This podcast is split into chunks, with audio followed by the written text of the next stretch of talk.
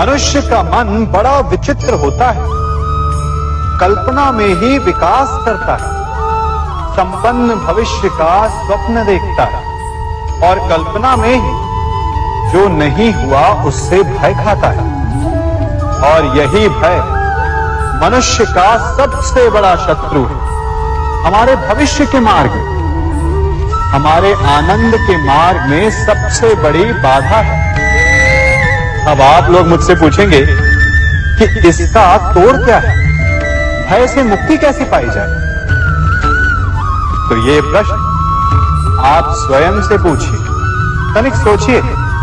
जब आप एक सुंदर भविष्य की कामना करते हैं तो उसे पाने के लिए आप परिश्रम करते हैं ना? ठीक उसी प्रकार भय से मुक्ति पाने के लिए आप उससे लड़ जाए और उसका निवारण आपको स्वतः ही मिल जाएगा।